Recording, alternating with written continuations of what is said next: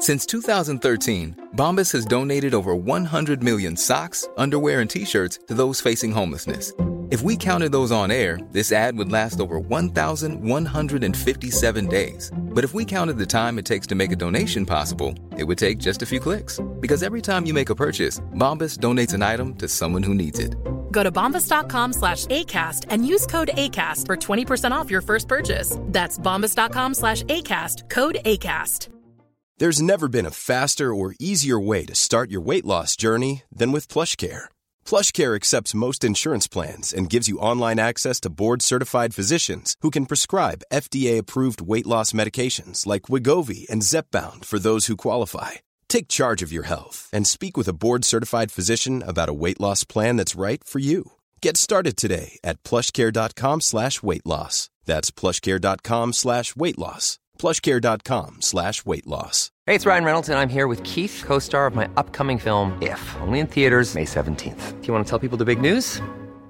All right, I'll do it. Sign up now and you'll get unlimited for $15 a month in six months of Paramount Plus Essential Plan on us. Mintmobile.com slash switch. Upfront payment of $45 equivalent to $15 per month. Unlimited over 40 gigabytes per month. Face lower speeds. Videos at 480p. Active Mint customers by 531.24 get six months of Paramount Plus Essential Plan. Auto renews after six months. Offer ends May 31st, 2024. Separate Paramount Plus registration required. Terms and conditions apply if rated PG.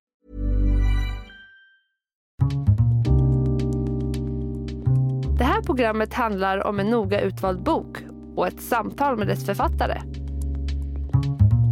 Välkommen till Lära från lärda. Fredrik Hilleborg vid micken och den här veckan har jag en bok i min hand som jag läst som heter Att välja färg, kunskapsguide för praktiker inom färgsättning och design. Välkommen Berit Bergström. Tackar. Jag brukar alltid börja med att gästen får presentera sig, så jag tänkte vi börjar i den änden. Ja, jag har jobbat inom den här färgvärlden kan man säga då sedan 1990 när jag började som handläggare i ett forskningsråd som heter Färgvetenskapliga rådet. Men det har hela tiden legat under NCS Color AB så, och där har jag alltså jobbat sedan mellan 90 och 2016 har jag varit anställd där. Eh, och en lång del lång tid under jag var anställd på NCS Color så var jag också VD för Color Academy, NCS Color Academy som är ett utbildningsföretag. Och det gör att jag har varit väldigt nära utbildningar i färg och färgsättning. Och det har varit över hela världen som jag har varit och hållit kurser. Väldigt mycket i Hongkong. Mm. Om exteriör färgsättning som har varit jätteintressant projekt som jag har hållit på med.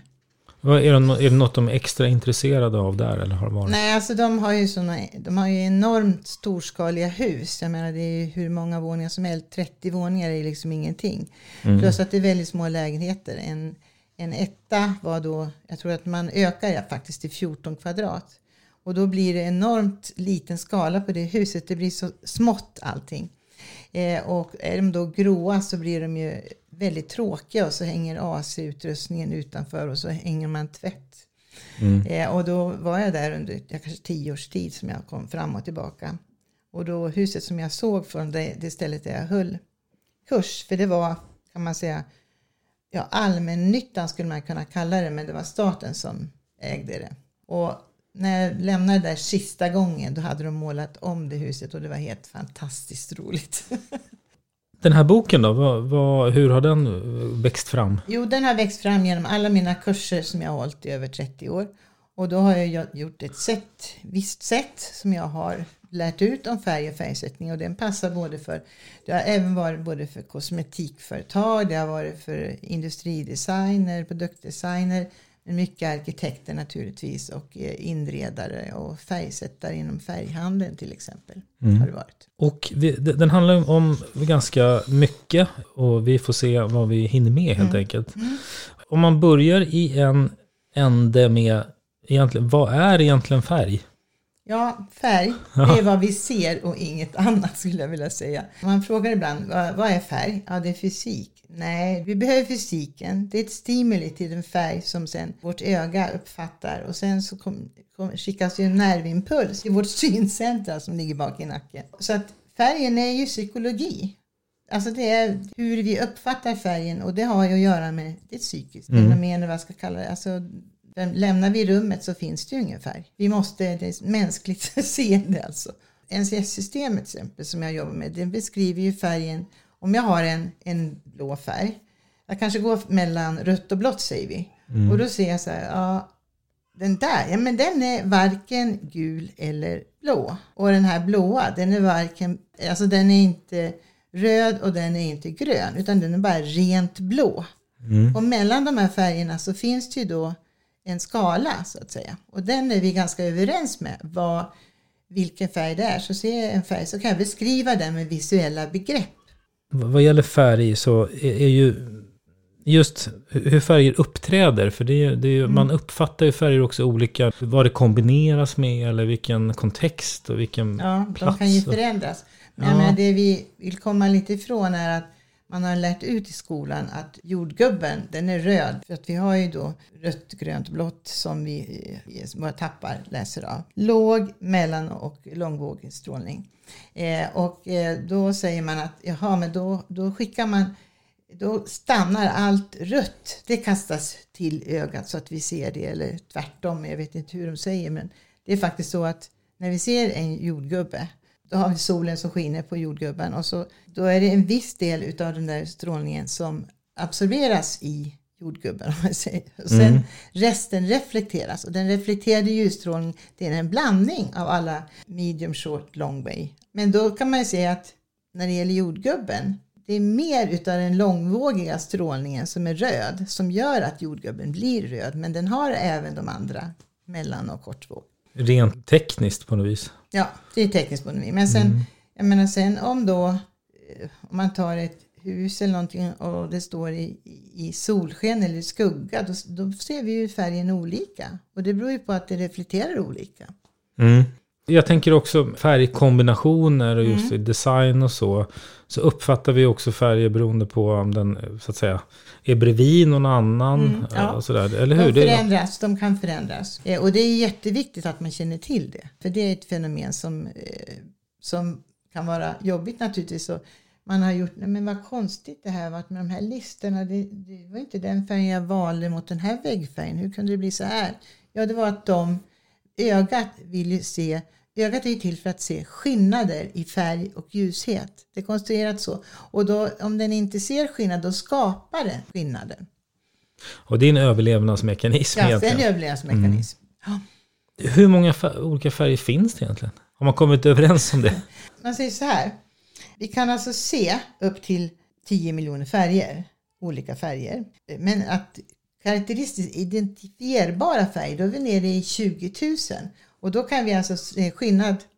Om vi, om vi har två färger på avstånd, då kan vi inte se 10 eh, miljoner färger, utan de måste vara bredvid varandra för att vi ska se färgskillnaden. Mm. Då är vi nere i 20 000 max. Ja, så att säga. precis. Mm. Om, då har vi ett bra färgseende. Så mm. datorer med 15 miljoner färger, de är inte så, vi kan mm. inte se alla. Nej, men om man tänker sig då som säljs som väggfärger och sådär, eller Nej. sådär, hur, hur, hur mycket brukar man, vad det handlar om då ungefär? Ja, alltså, om vi ser NCS-systemet har ju 2500 mm. färger då. 550 mm. färger. Och då försöker man ju, man har ju ökat på det för från början var det bara 1483 stycken färger och sen vill man ha mer vita och så. När det gäller vita färger så är det otroligt många olika vita färger och frågan är om någon överhuvudtaget ser skillnad mm. på det. Det är jag inte så säker på. Och apropå då antal färger och sådär, så, så har du ju, du skriver om det här med färgord, mm. vilket jag tycker är spännande. Alltså mm. Alltså vad färger heter, men också sen att det dyker upp lite nya mm. Kaffe latte till exempel. Mm, ja. Hur fungerar det och liksom vad, vad, varför kallas färger det de gör? Och... Ja, alltså det finns ju olika sätt att beteckna färger. Dels så finns det ju fantasiord, rena fantasiord. Och det kan man ju säga att fantasi, det är på något vis kaffe latte är någon sorts fantasiord skulle man kunna säga. Eh, och sen så finns det också färgmaterialnamn så att vi säger en, en jag vill ha en guldockra eller jag vill ha en engelsk röd till exempel. Och sen har vi då också, man kan säga, jag vill ha en plommonfärg kan man säga. Mm. Eh, och jag vet att när jag hade kurs i Kina en gång så jag plockade fram en plommon. Ja visst, det gjorde de. Då fick jag både gröna och lila färger. Ja, det finns ju gröna plommon också. Så att de där orden är ju inte alltid så bra. Men som vi tar då Shocking Pink till exempel. Den kom ju på 30-talet med Schiaparelli som gjorde en ett, en parfym som heter Shocking Pink. Och sen så hade hon också kläddesign också i samma här eh, rosa färgen. Så det var ju chockrosa som kom. Café Latte den kom ju på, ja, den kom på 2000-talet, tror jag, början på 2000. Och det var ju på allting. Du kunde få läppstift i kaffelatte, nagellack i kaffelatte, det var kläder i kaffelatte, det var väggfärg. Allt var liksom kaffelatte. Det Den var väldigt st stor trend på just ett enda ord. Mm. Och det har inte jag sett sedan dess. Som jag säger. Inte så starkt som verkligen kaffe latte var. Nej. Jag, jag tänker på faluröd, det är ja. väl en klassiker? Ja, 50-40 åtgärd. Ja, ja, ja. Nej men alltså, eh, den, den, det är ju en klassiker men det är ju i vårt land så att säga. Ja. Mm, så det finns ju inte, alltså det är väl lite känt men eh, inte på samma sätt som här. Det, ju, det har ju blivit en färg som är en trygghet på något vis. Ja. För den är så traditionell. Om man tänker då namn på färger. Mm. Vilka är så att säga liksom officiella? Det, eller finns det några som är de här, det här gäller liksom globalt? Eller det här, det här är ju kulturella Nej, skillnader? det kan man ju inte säga. Det blir ju, man sätter ju namn på färgerna.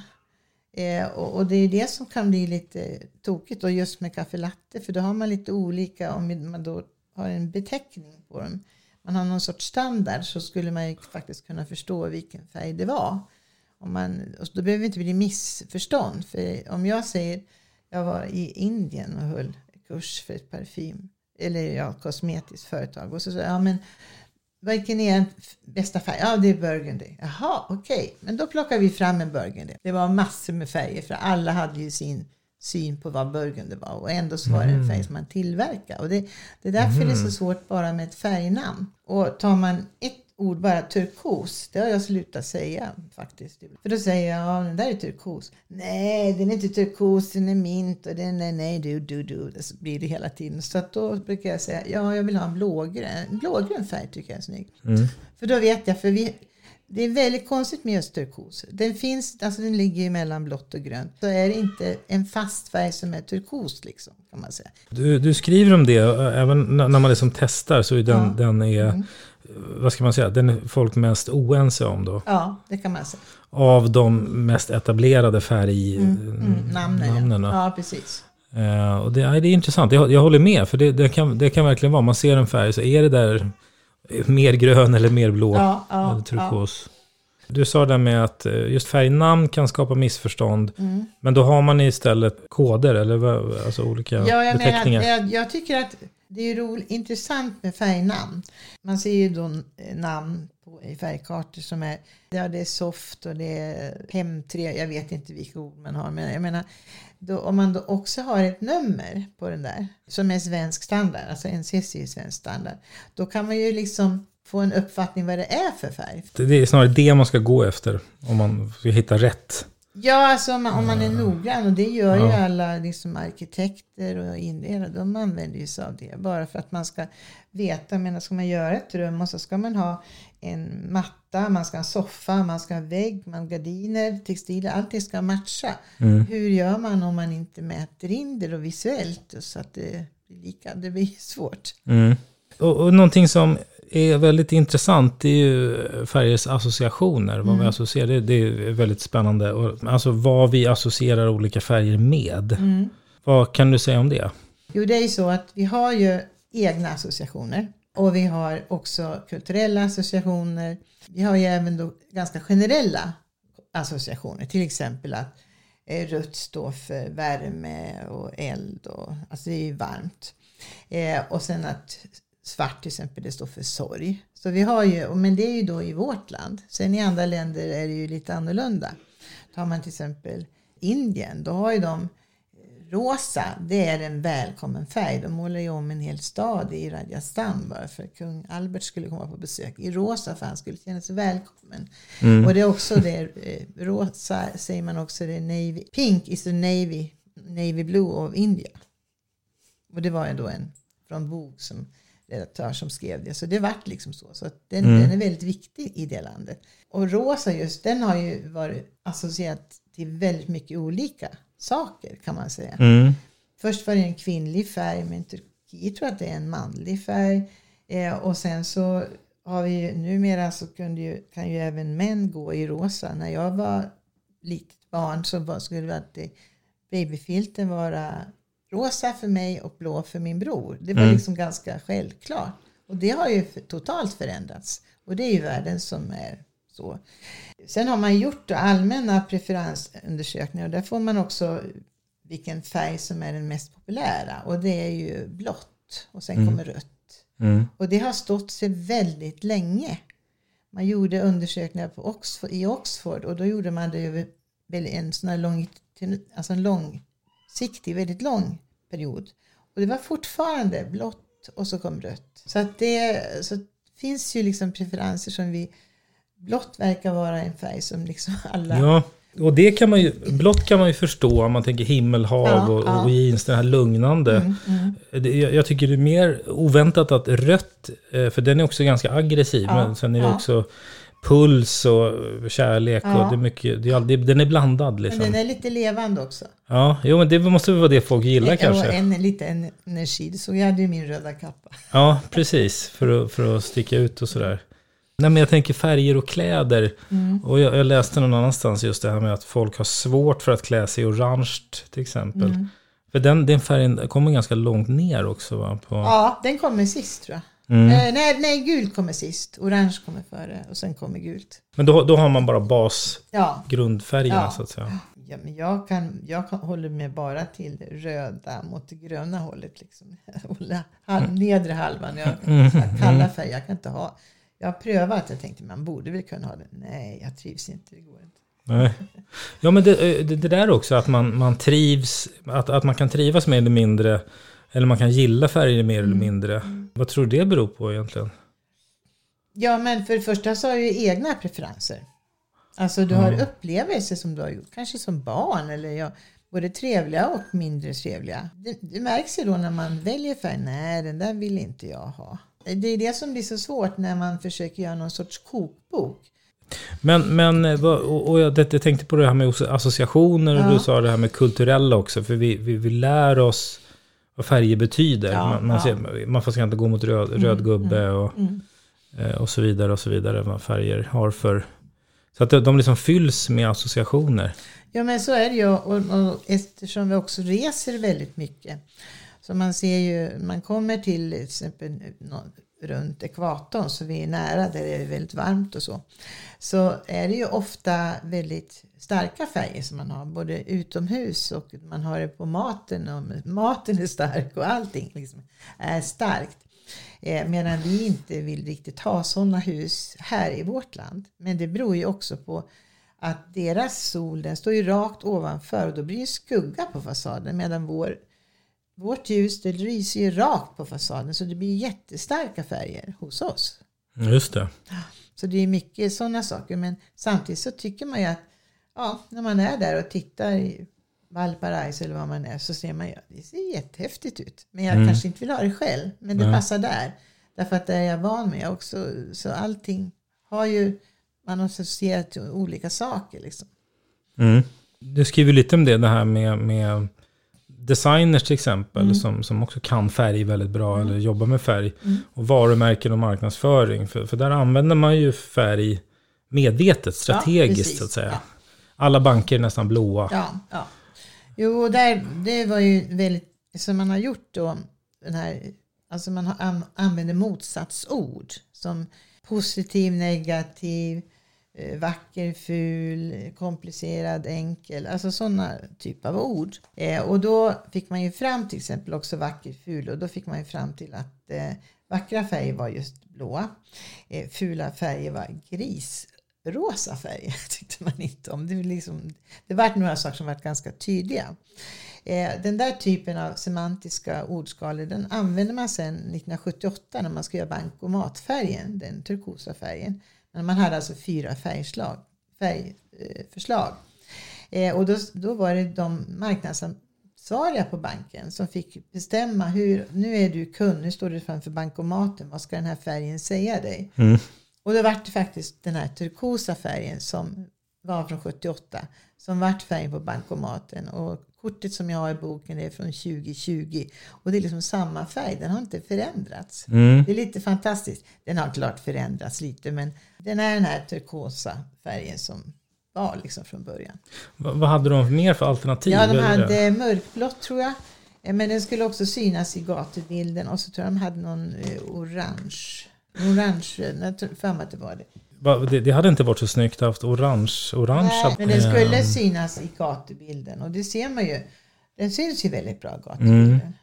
Jag vet inte om du kommer ihåg men Sparbanken då när de hade, de hade ju en grön färg och så ändrade de till en randig, snedrandig grön och röd. Det var just själva deras bankomat, sedelautomat sa Jaha. man ju. Ja. Den var snedrandig, röd och grön. Och Ja. tänkte, hur kan man göra en så?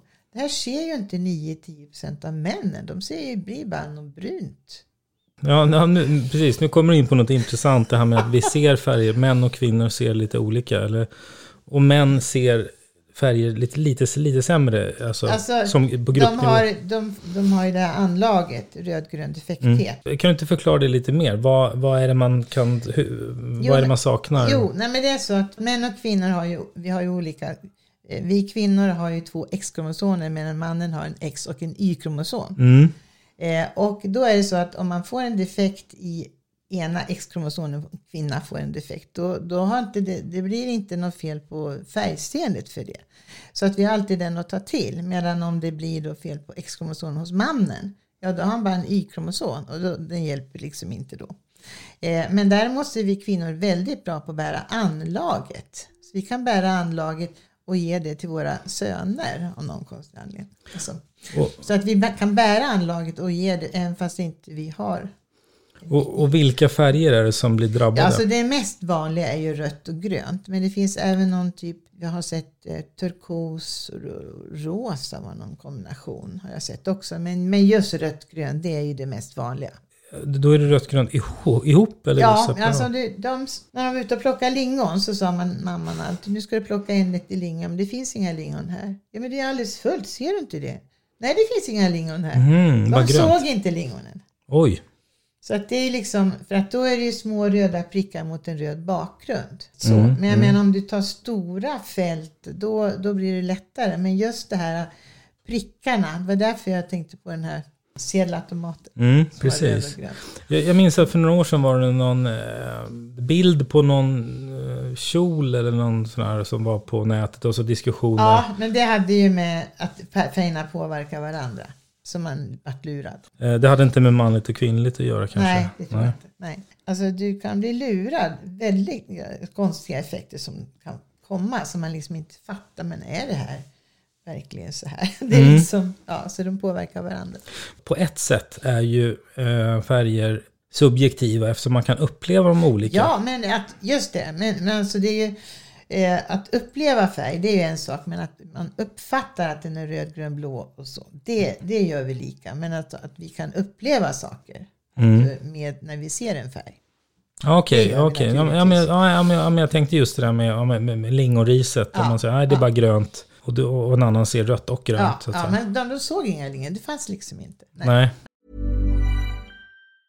When you're ready to pop the question, the last thing you want to do is second guess the ring. At Bluenile.com, you can design a one of a kind ring with the ease and convenience of shopping online. Choose your diamond and setting. When you find the one, you'll get it delivered right to your door. Go to Bluenile.com and use promo code LISTEN to get $50 off your purchase of $500 or more. That's code LISTEN at Bluenile.com for $50 off your purchase. Bluenile.com code LISTEN. Many of us have those stubborn pounds that seem impossible to lose, no matter how good we eat or how hard we work out. My solution is PlushCare. PlushCare is a leading telehealth provider with doctors who are there for you day and night to partner with you in your weight loss journey. They can prescribe FDA-approved weight loss medications like Wagovi and Zepbound for those who qualify. Plus, they accept most insurance plans. To get started, visit plushcare.com slash weight loss. That's plushcare.com slash weight loss. Hey, it's Paige DeSorbo from Giggly Squad. High quality fashion without the price tag. Say hello to Quince.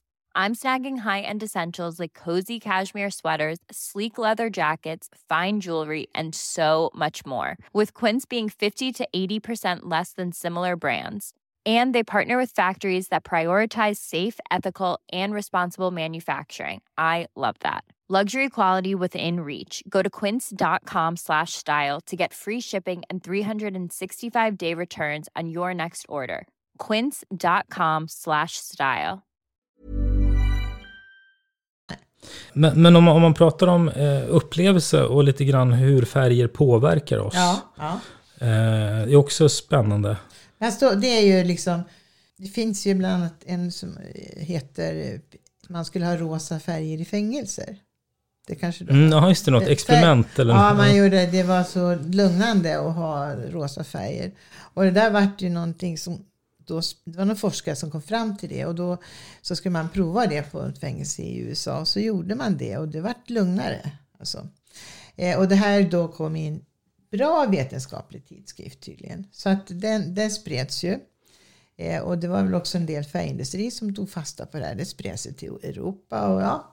Men sen så tänkte de här forskarna vi borde nog åka tillbaka och titta och det gjorde de. Och då var det ju samma oro igen.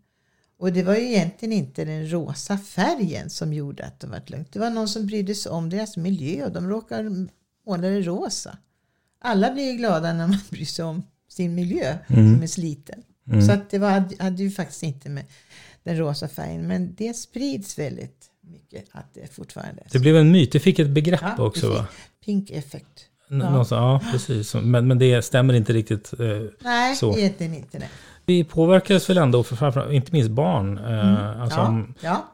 Jo men alltså, det är ju så om man då pratar om eh, miljöer och eh, skolmiljöer. Där måste man ju vara försiktig och inte ha för kraftiga färger. För att det är ju vissa barn som inte klarar av det. För det behöver ju inte allting vara vitt. Men man ska inte ha för utstickande färger och inte för mycket mönster.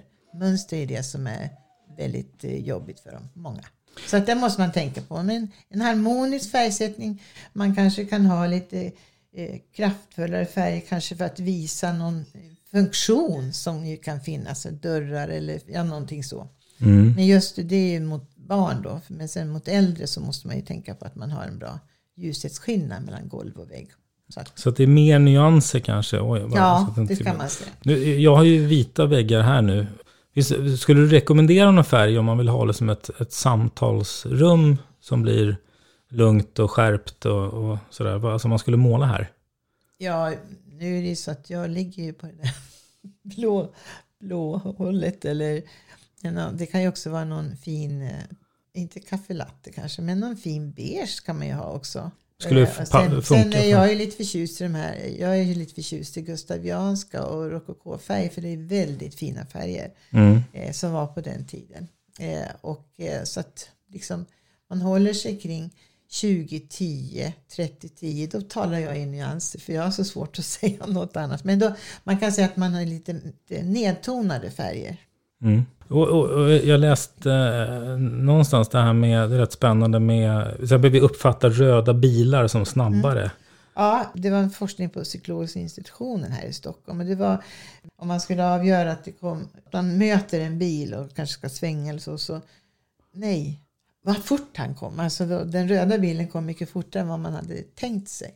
Jaha, ja. ja jag vet att man har gjort så här man, med, med barngrupper, om man har bilar i olika färger, mm, mm. Så, så ställer de ofta den röda bilen längst fram. Mm. Sådär när de leker och så. Alltså ja, alltså man, ja. Omedvetet. Ja. Men det är nog för att den röda färgen är ju en, jag menar om du tar svart och vitt, sen kommer, tycker jag, rött. Då, liksom, då har vi liksom en klört och så har vi en vit och en svart. För mig. Och det var ju också bland de första färgerna som vi började använda också. Mm. Röda, typ då, då, ofta från ockran, rödgula. Som man hade för jättemånga tusen år sedan. Grön då? Om man pratar bara så här, kan man använda den och uppfatta, liksom man tänker natur, ja. eh, miljö och sådär. Kan ja. man använda den på något vis? Jag tänker arbetsmiljö eller, eller på något, alltså just inredningsmässigt. Alltså, alltså man har ju forskat här på, vid Lunds universitet tillsammans med Oxford eh, Architect School. Och där har man just tittat på röda, man tänker varma färger och så kalla färger. Och att då, då de blåa färgerna skulle ha en liksom mer lugnande inverkan än de röda. Eh, och då har man gjort det i många etapper. Och då gjorde man, första försöken det var ett grått rum, ett monotont rum. Och sen som var ett med jättemycket mönster. Och där fick man ju inte någon känsla av att det var någon trygghet i det rummet. Det var alldeles för mycket. Eh, och det gråa var också ganska trist. Så det var liksom inte positivt riktigt. Eh, men sen när man gjorde, jämförde röda och blå rum. Eh, och då så kom man fram till att ja, man, man, man kan mäta då hjärnan, aktivitet i hjärnan. Och då var hjärnan mer aktiv i det röda rummet. Och då tänkte man då kanske man skulle pröva med att prestationsförmågan är bättre i det röda rummet så man aktiverar hjärnan så att säga. Men mm. det också, blir det för mycket aktivitet då, då går det liksom verksamheten ner här uppe i hjärnan. För då blir det för mycket, då stänger man liksom av. Och då hade man ett rött och ett blått rum och då skulle man, eh, tänkte man att jaha, i det blå rummet då skulle man eh, skriva någon berättelse, man skulle göra något kreativt och, och så i det röda rummet, man, man skulle kolla lagboken, alltså korrekturläsa. Mm. Ja, och då visade det sig att de tyckte bättre om det röda rummet. Men det man kom fram till var att de hade, hade väldigt mycket med hur du mådde när du gick till de här försöken. Så att då visade det sig att då vart man mer nedstämd. Om man var nedstämd innan, då vart man mer nedstämd i det röda rummet som man å andra sidan tyckte bättre om mm. i det blå rummet. Så att det är väldigt mycket med, men man kan säga att hjärnan är, är liksom mer aktiv i det röda rummet än i det blå rummet. Så då kan man ju liksom använda det. Kanske. Det har väldigt mycket med din egen sinnesstämning också. Måste man ta in. Ja, Men precis. Som, när de säger som en slutsats just med arbetsplatser att då ska man inte ha för mycket färger. Alltså så starka, inte så skrikiga färger. Man ska ha lite mer nedtonade men snygga färger. Alltså harmonisk färgsättning. Mm. Och så kanske förstärka några punkter bara för att göra miljön lätt. Att man hittar alltså funktionsmässiga färger som man kan använda sig av. Mm. Om man har en verksamhet där man liksom vill aktivera, jag tänker sport eller mm. gym eller ja. så här, vakna till. Hur kan man tänka där? Eller hur skulle du tänka där? Ja, det skulle jag kunna tänka mig att det kan vara en röd och röd kombination också. Men rött och svart tycker jag kännas. Ja, precis. Det är så mycket som man måste, alltså som Lars Skivik då som är en av våra psykologiska färg, han ligger också bakom NCS-systemet. Han säger det att eh, alla färgpsykologiska frågor kan inte undersökas. De flesta av dem kan besvaras med sunt förnuft. Och det verkar som att man glömmer, tycker jag. Det finns dock ingen anledning att varken minska färgens betydelse eller tillskriva den för mycket av konstig psykologisk betydelse. Och det är det som man gärna vill göra. Man mm. säger saker att det påverkar så, men man har inte vetenskapliga metoder mm. i bakgrunden som man har använt sig av. Och det måste man liksom... Det som gör det ännu mer komplicerat är att färgkombinationer kan mm. ofta liksom förändra betydelsen ja, eller intrycket ja, också. Absolut. Och det är ju så att det är sällan vi ser en färg. Det är ju alltid färgkombinationer vi ser. Precis, och då, då, då ändras den individuella färgens betydelse ja, i kombination. Ja, ja, med andra. Men när jag växte upp till exempel, då kunde man ju inte ha rött och, eller blått och grönt. Det gick absolut inte. Det kom under 70-talet med Val hade, Val hade en kollektion med blå och grönrandiga kläder, tröjor. Mm. Och det var ju liksom, nej, Alltså det var mm. jättekonstigt när man ser dessa gröna träd mot en blå himmel som är så otroligt vackert. Men det var absolut, nej, blått och grönt kan man inte ha. Mm. Så det kommer, det var på 70-talet, då var det liksom tillåtet. Då kunde man kombinera färgerna. Mm. Du skriver om det här med färgers föränderlighet. Ja. Och det handlar ju delvis om det här med just att det är flera faktorer ja. som är med. Ja. Jo, men alltså det är när man tänker, när man för det första ska man ju välja en färg då. då. Och, och då, då beror det på vad det är. Är det en produkt eller är det eh, som du ska lansera? Då måste du titta vad konkurrenterna har. Du kanske måste också hålla dig till en viss färg. Bara för att, eh, eller också kan du vara vågad och kanske, men det kan ju liksom neråt eller uppåt. Men att man har i alla fall koll på det.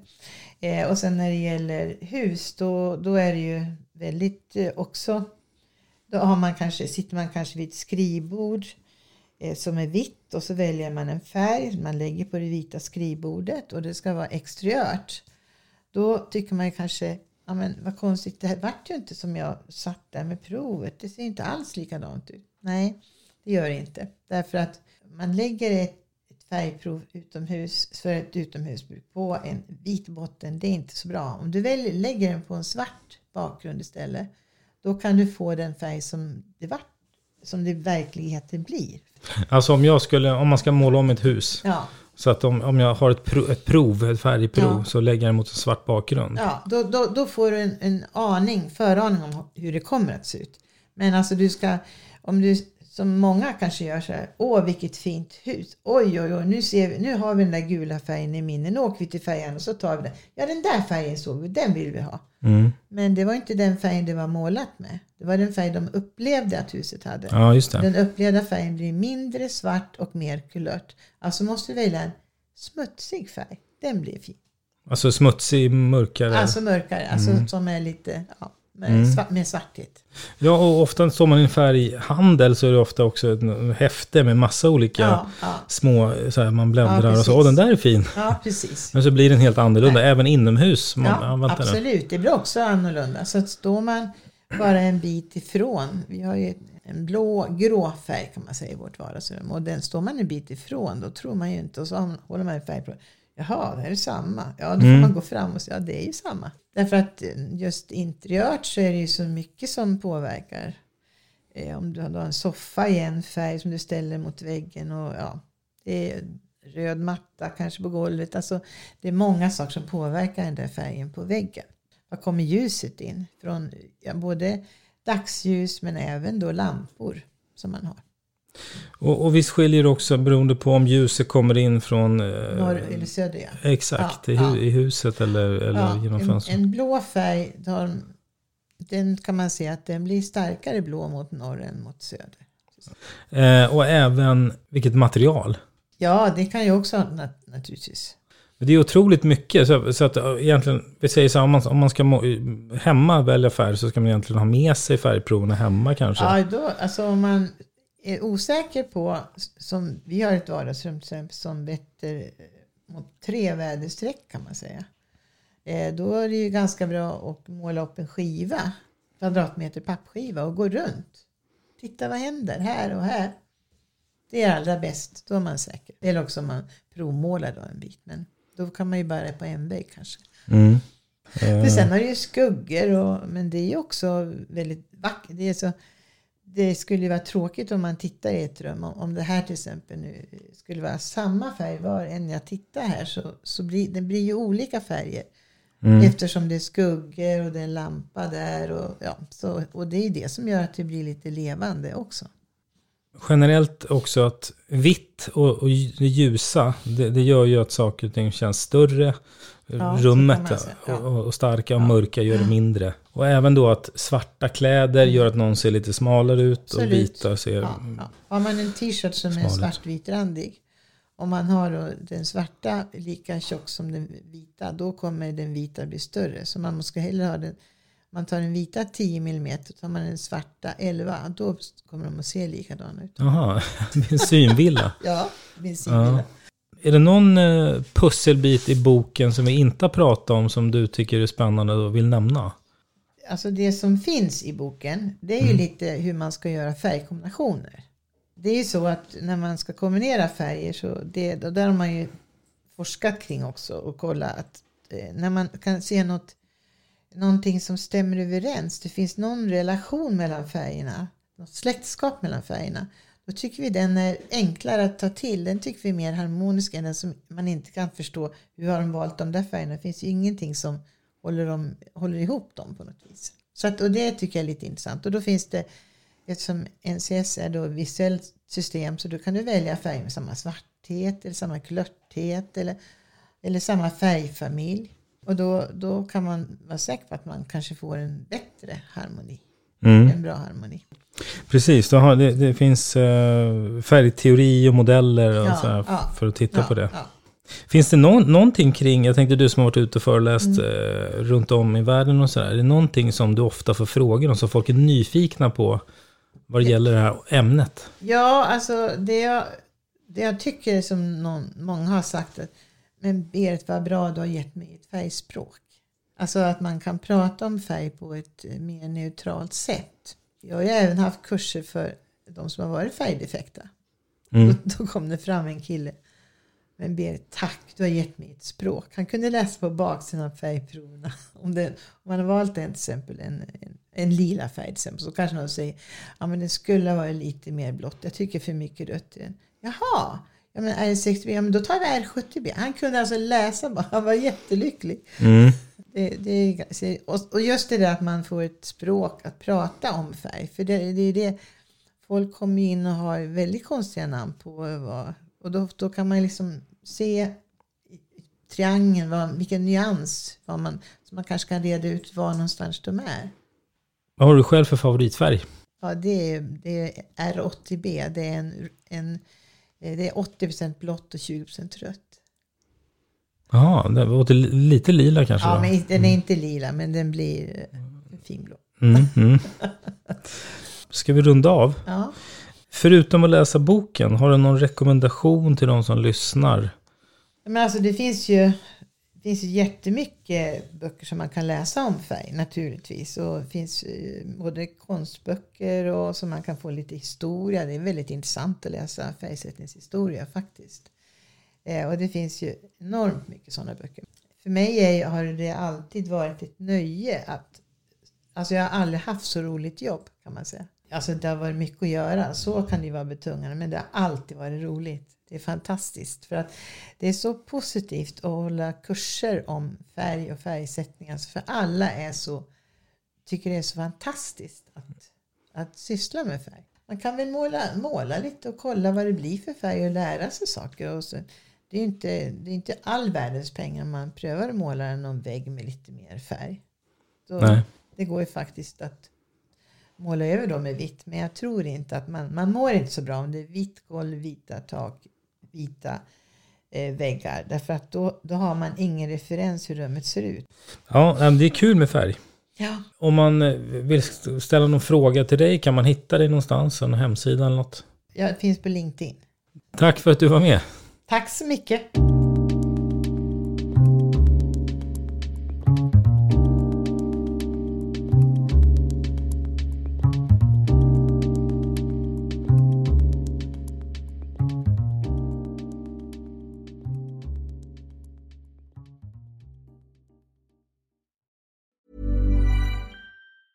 Planning for your next trip?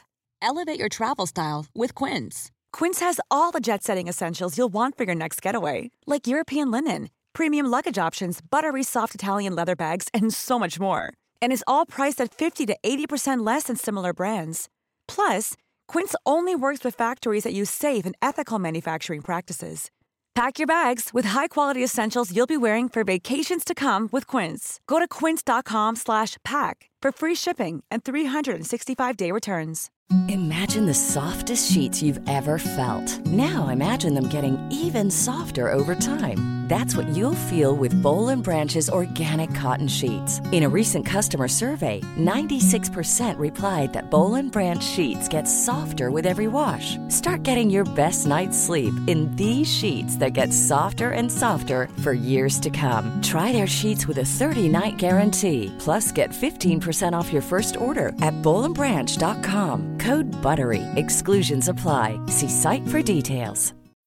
When you need mealtime inspiration, it's worth shopping Kroger, where you'll find over 30,000 mouthwatering choices that excite your inner foodie. And no matter what tasty choice you make, you'll enjoy our everyday low prices, plus extra ways to save, like digital coupons worth over $600 each week. You can also save up to $1 off per gallon at the pump with fuel points. More savings and more inspiring flavors make shopping Kroger worth it every time. Kroger, fresh for everyone. Fuel restrictions apply.